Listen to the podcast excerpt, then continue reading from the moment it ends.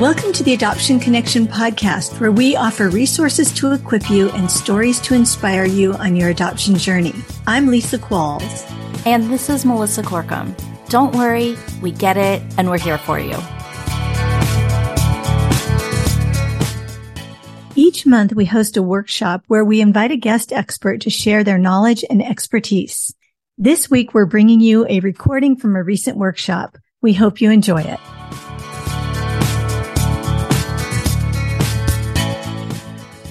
Welcome, everyone, to our workshop, Using the TBRI Nurture Group as a Family. Our instructor today is Tristen McGhee, and I'm going to share a little introduction about her with you. Tristen is a certified Trust Based Relational Intervention practitioner, an adoptive mom, a foster adoptive parent trainer, as well as a trauma-wise parent coach. She has extensive experience working with vulnerable families to find a path of hope and healing. Her passion for helping families and advocating for children with early childhood trauma backgrounds has led to her current enrollment in a graduate program to receive her Master of Education in Trauma and Neuroscience. So welcome, Tristen. Hi, Lisa. Hi, everybody. Thanks so much for having me. I'm really excited about today. Nurture Groups is like one of my favorite things to talk about. So I'm glad to be doing this. And I just want you all to know that I have an adopted 15-year-old son, as well as biological, and I only differentiate because of the group that we're in. I don't normally differentiate like that. But I just want you to know, like, I'm in the thick of it, just like maybe some of you are. It's been a rough journey, and literally this morning was a rough morning. So I'm a little bit fragile. I'm a little bit dysregulated, but I'm showing up and I'm here for you guys, and I'm going to bring my best. So we're in this together. I'm going to talk to you about family nurture groups. I didn't come up with this idea on my own. It's part of the TBRI kind of framework. So I've been a practitioner since 2010. And then my husband and I adopted in 2011, a 4.5-year-old internationally. And TBRI just gave me a way to relate to my child that was different than the way that I was raised. And so it's been a lifesaver for me and for our family. It's no magic bullet, if you're familiar with TBRI, but it gives us like a mindset and a lifestyle that's respectful of, like for me, for my son's trauma history. So I took the practitioner training again in 2018 with a group of people locally to help just kind of like our community. And that's when I really started to teach and train others on this paradigm. So before we talk about nurture groups, I just want to do a quick overview of TBRI so that we understand the context of where this idea comes from and like how it fits in with that whole bigger picture of the TBRI framework. So it might be a review for most of you, but we're just going to kind of go through it real quickly. And some of you might be like, what is TBRI? Sometimes we're all over. So basically TBRI, it stands for, it's the short version of Trust-Based Relational Intervention. And it's exactly what it says it is. It's trust-based and it's relational, because we know that kids who are harmed in relationship, they're going to be healed through relationship. That's like a big key thing that I love to kind of say and emphasize. So it's based in relationship. It came from the Karen Purvis Institute of Child Development. That's a program out of Texas Christian University, part of their Department of Psychology. And it's designed to empower people with trauma-informed strategies that help improve the outcome of children. It started initially with adoptive kiddos and is just kind of blossomed, and it in judicial systems, it can be applied. It's a framework that can be applied anywhere. But what's important to know about it for us today is that it's holistic. So that's why we have nurture groups. It's holistic. So it meets the body, mind, soul of a child. And it's evidence-based. So it's means that there's research, peer-reviewed research behind the methodologies, and it's been practiced now for over a decade. And it's attachment focused. So that's what I was talking about. Children harmed in relationship, they're going to be healed in relationship. Because so we talk a lot about in attachment, and that's kind of the foundational component of TBRI. And it's also trauma informed. So it's respectful and understanding of how trauma changes a person. So that's kind of the basic overview. If you remember, there's three main principles. Connecting principles, that's designed to meet the relational needs and build that trust. Empowering principles, they are designed to meet the physical needs of the child and provide felt safety. And then correcting principles, those are designed to help meet those behavioral needs. And in this little diagram, you see connecting in the center, because like I said, connecting is the heart of what we do with TBRI. And so even the empowering and connecting principles are done through that lens of connecting. All right, that's my little blurb about the overview. So what is like a TBRI family nurture group? And it was inspired, nurture groups, they come from the TBRI framework, right? And it's inspired by TheraPlay. And basically what it is a way that we can practice these new or emerging skills in a safe, fun, playful way with our kiddos. And so a key component of TBRI is implementing these things, right? The proactive strategy. So we learn, and kids learn through practice. And so the nurture group gives us a way that we can practice these with our kids in kind of that safe, fun way. We know that play is the language of kiddos. So that's the way that they learn. That's the way that they love. And in TBRI, we talk about balancing structure and nurture. So we place a high value on high structure and high nurture. And nurture group gives us a way to have that balance and have purposeful play. So there's a time for just child-led play and letting them kind of lead the way. Do they need any other adjustments? I think someone might need to mute. And this is purposeful play. So we do want to play with our kiddos and let them lead the way, and we don't really have an agenda, but in nurture groups, we do. We have an agenda, and we're playing on purpose, and because we know that play is the way that kiddos learn, like that's the structure. And it's also the way that they feel loved, right? Is through that play. So we're balancing that structure and nurture in that way as well. So nurture group, it's a time when we focus on that fun and then practicing these new sets of skills. And the goal is to teach 4 skills for meaningful relationships. So that's kind of the overarching goal that you're going to see kind of come out of these different aspects of nurture group. And those 4 goals are the 4 essential relationship skills. So these skills came from Jude Cassidy, and they're the 4 skills of meaningful relationships that are essential for us to model and to also teach and practice. Because if our kiddos are coming from a trauma background, right, and now they're in our care, they didn't learn these foundational components of what it means to be in a safe, loving relationship. So we're going to break those down, and now we're going to teach and model and practice them so that they can become something that they now know how to do. So the first one is giving care. So that requires them, right? Us to be emotionally present when we give care. Receiving care. So children sometimes can have a hard time receiving that care. Even us as adults, right? We can have a hard time asking for help, but that oftentimes because adults haven't been there in the past for them. So that can be hard for them to receive care through people, right? That's kind of the key thing is we're getting that comfort from another person, another human being. And then the autonomous self. So that just kind of is that self-efficacy part. Like I have my own likes and dislikes and I can be different, and that's okay. And then negotiating needs, right? Learning to use our words, learning to ask for choices, learning to ask for compromises, learning to ask for comfort.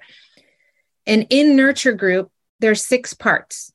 And each of these parts has these 4 overarching goals of teaching these attributes of basically what is a securely attached person. So the 6 parts of a nurture group. Each nurture group, I like to call them a family nurture group. They just call them nurture groups because they can be implemented anywhere in any kind of a setting. What you and I are going to do and talk about is how do we do this as a family?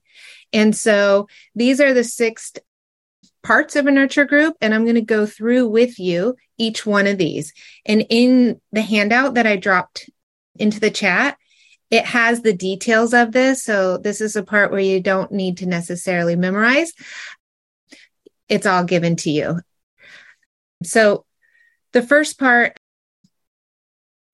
well, one caveat, one thing I do want to say is you can do this family nurture group, all 6 parts of these, in one setting. So you can decide like, hey, let's have a family fun night. I just learned about this cool thing on this call today about nurture groups, and we can have a family fun night. And you do all of these together on like a Sunday night or Friday night or whatever.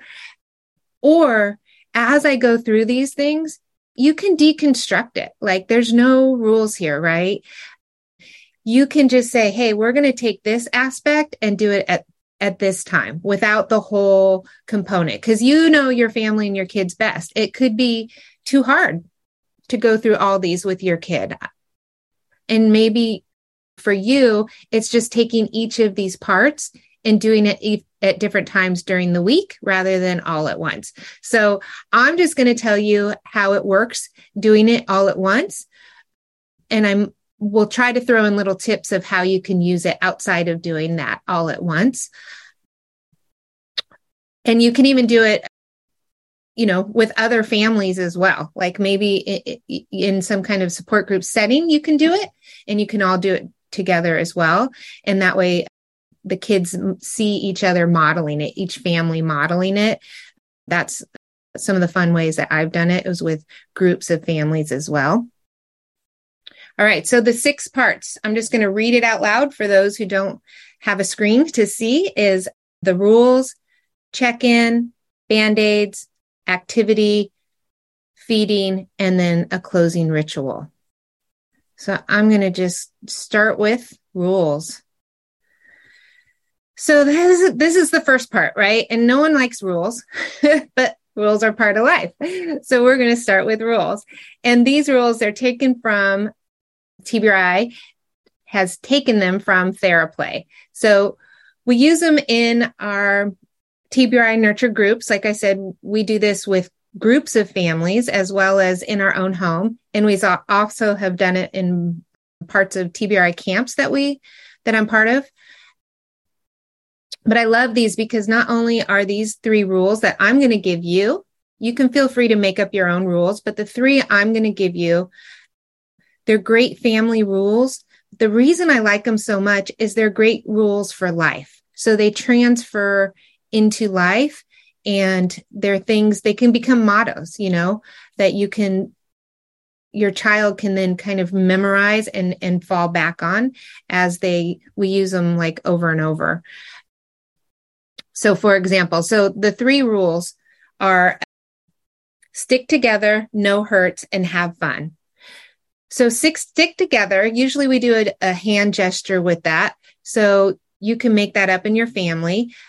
Like a good simple one would just be kind of putting your fingers together back and forth, stick together. So you would say that together, stick together. And that means that we stick together in the group and participation and paying attention. And when someone else is talking, we're sticking with them, like we're listening to them. But you can also use that rule outside of home, right? So if you're practicing it, like we stick together when we go through Target or something like that. And then no hurts. That's the second rule, right? No physical hurts, no emotional hurts. So no hurts with actions, no hurts with words. And a hand gesture for that, you can just kind of shake your hands side to side, like no hurts. And then have fun, right? That's a good rule, right? Some rules are for fun too, for our safety. And so we can say, have fun, and we can do jazz hands. So when we stick together and we don't hurt each other, we're going to have fun. So that's, those are the rules. And like I said, you can repeat those out in life. If you're going to go on an outing, somewhere, you can say, hey, remember, what are our family rules? We stick together, there's no hurts, and we have fun. All right, next we have check-in.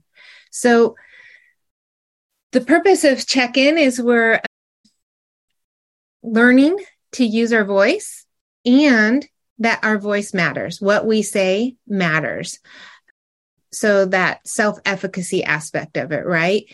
Some kids, we need to draw things out of them. Other kids are more extroverted, and they'll gladly share and talk a lot about this stuff. And so the idea is this is kind of more like can be an icebreaker type thing to get things going.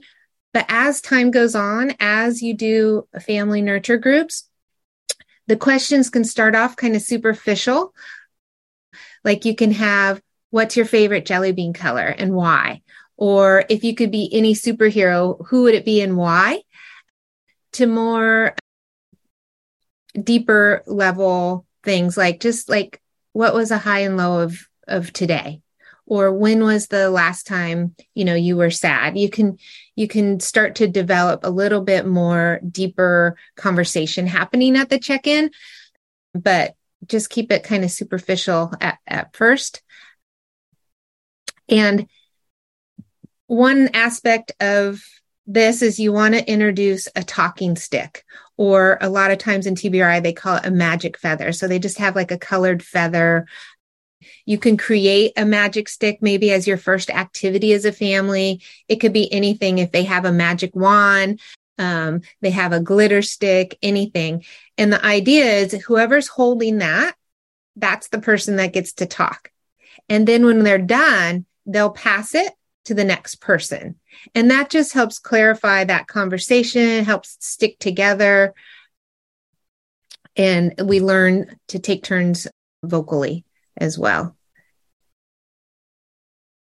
So that's check-in. Band-Aids. So we're at our third thing. And Band-Aids is giving and receiving care and helping kids just practice doing that. So what you're going to do, and it practice self-autonomy as well, because what you're going to do is have a variety of Band-Aids. So you're going to plan this ahead of time. You're going to go to Walmart or Target or wherever, buy a variety of cheap Band-Aids with different fun things on them, including some that are just plain, right? And then you're going to put them in a basket for the kiddo. And so you're going to pair up with your kiddo, and you're going to introduce this idea. So it's best if you can get one-on-one with one of your kids, but if you have a lot of kiddos, it's okay. Just make sure each kid has a turn with the parent. So you're going to ask your kiddo if they have a hurt, and is it an inside or an outside hurt? And you might have to explain that to them, right? An outside hurt is like just an ouchie or a cut or something like that.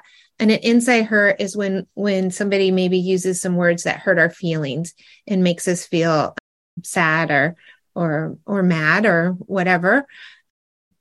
So you're going to ask, do you have a hurt, an inside or an outside hurt? Listen to their response, right? I'm sorry you have a hurt. Would you like a Band-Aid? And then you offer them up the Band-Aids. They can pick out any kind of Band-Aid they want. That's them, negotiating their needs, their own self-autonomy. And then you say, can I put this Band-Aid on you? And where would you like me to put it? So sometimes they want that you can suggest, like, maybe you want it over your heart because your heart hurts, or maybe you have a headache, or, you have a true boo-boo. Maybe they don't want you to put it on them at all. And that's okay. There's no wrong answers here. Maybe they want to put it on themselves. Maybe they don't like the way Band-Aids feel. They want to put it on the top of their clothes. It's all okay, right? We're just practicing negotiating that giving and receiving care. And then you're going to reverse the role, and they're going to do it to you. So they get to practice giving that care as well. So that's Band-Aids. And then the key component is the skills practice. So this is where you're going to teach a kid a new skill. That could be using the scripts from TBRI. It could be practicing dysregulation and regulation skills. So where they get to practice calming skills. You can maybe talk about emotions, teach them, maybe there's a feeling chart that you have, any kind of new skill that you want to teach them. And you do that in a fun, playful way. I have some suggestions in the handout I gave you, and we can go over that more in the Q&A as well. And then feeding. So feeding is similar to Band-Aids, right? It's giving and receiving care. It's having fun in doing that. So we're going to feed each other. Again, pairing up one-on-one. And you basically have some fun food, maybe a toothpick with like little gummy bears at the end of it or something like that, and having a variety. So this is something, again, you're preparing in advance. And then you ask your child, may I please feed you? And you wait for their response. Again, it could be yes or no, right? Maybe they want to feed themselves. And you can say, what color gummy bear would you like? And let them pick. They get that say, and then you feed them, and then you switch roles. So it's pretty simple, right? But while you're doing it, you want to make sure that you're looking into their eyes. You have that soft voice. So you're really using that connection. If that's too intimate for them, which we've experienced that, you can even use popcorn and just doing it like throwing it in each other's mouths. That's a lot less intimate and a lot less vulnerable and scary. And you can work into, the more intimate feeding. And then lastly, the closing ritual. So a ritual is different than a routine in that there's just simply a personal component, right? When you have a routine, it's like, this is what I do and when I do. The ritual is just adding that personal aspect to it. So we're going to close with a ritual, and you get to make that up with your family. So maybe you end by saying like, families are safe, and you all put your hands in and, and you say super families, or you do a high five or a group hug, like everyone huddles in and like smushes together. And you can say like, we're better together or something like that. You get to make that up, but that's the ritual and the way that you end things every time.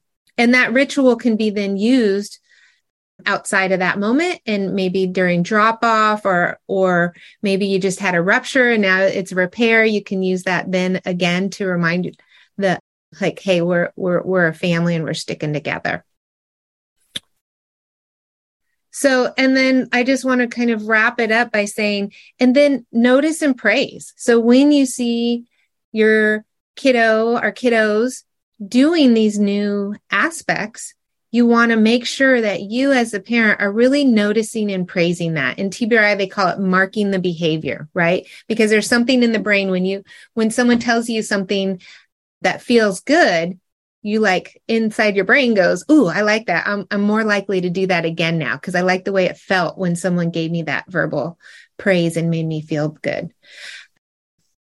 And so, yeah, you can just say something like, that was great how you asked, I have on the screen, how you asked for a compromise, because maybe in the activity you taught about compromise and you role played that with some stuffed animals or acted it out or whatever your family's into. And so you can say, wow, that was a good job asking for a compromise. And you just high five. So just a quick, like, I see you. And that was amazing. A few tips. This is my last kind of slide, is just to make sure things are more successful if you're going to do it all at once as like kind of a family fun night, is that one, make sure you that you have everything ahead of time, right? That's number one. Get everything together. And then before you start, get them excited. Like tell them that, hey, I was on this call today and I heard this really fun way that we can do a family fun night. And you guys are going to love it. And you can get them excited about it. We're going to have some fun food. We get to play with Band-Aids. We're going to do like a craft if that's what you want to do in your activity. Like if it's related to, you know, some skill you're trying to teach them. So you get them excited about it before you actually do it, and focus on that fun stuff. Whatever is fun to them, I suggest during that activity, focus on in the beginning, like the way they like to have fun. So if they like to do role playing, if they like to do crafts, whatever that is. And then just making sure, lastly, that everybody's content before you start. So we know that like their blood sugars can affect their mood. If they haven't exercised, that's going to affect their mood. So just you're setting them up for success. So you've had snacks or been fed, you've had water or you have it, they've gotten some movement around, that kind of a thing. So you're just being mindful of some of those things. It may seem obvious, but sometimes, you know, we can overlook that when we're trying new things for ourselves. So just a few tips for you for making sure things are successful. Thank you, Tristen. That was like this run through nurture groups, but it was so, so good. I just enjoyed it so much. And for those of you who are listening on the podcast, we will have a link to the handout that Tristen shared with us that contains really all of this information, and it will be in the show notes for this episode. So if you would like to get that handout, that is available to you. Tristen, where can people find you or find resources that might be helpful? Well, where you can find TBRI is, you know, through the Karen Purvis Institute of Child Development. They also have a podcast. They have a book, The Connected Parent. Lisa's book is an amazing one on if you want to learn more about TBRI and nurture groups. I suggest trying to find a TBRI for caregiver training that will really unpack some of these aspects. And then you can find me. I've been using tristenmcghee.com, also safepreciousherd.com. They all go to the same place. And that's where you can find me on Instagram as well. And you can email me, you know, through either of those avenues. But like I said, I'm in the thick of it. And so I'm not the most active on these things. You know, I train locally. That's kind of my main sweet spot, is I provide TBRI training locally, but I'm happy to do it for groups that get together or just even answer questions and interact one-on-one. Thank you so much, Tristen. We are so thankful for the amazing guests who share their wisdom and expertise with us. Adoptive parenting gives us both the challenge and the opportunity to keep learning new tools and perspectives. If you'd like to hear more from our guest and get support on this topic, all of our workshops, including the Q&As, are available to folks inside our group coaching program called Reclaim Compassion. To learn more, go to reclaimcompassion.com. Before you go, we'd love to connect with you on social media. Our new Instagram handle is @postadoptionresources. Or better yet, join our free Facebook community at theadoptionconnection.com/Facebook. Thanks so much for listening. We love having you. And remember, you're a good parent doing good work. The music for the podcast is called New Day and was created by Lee Rosevere.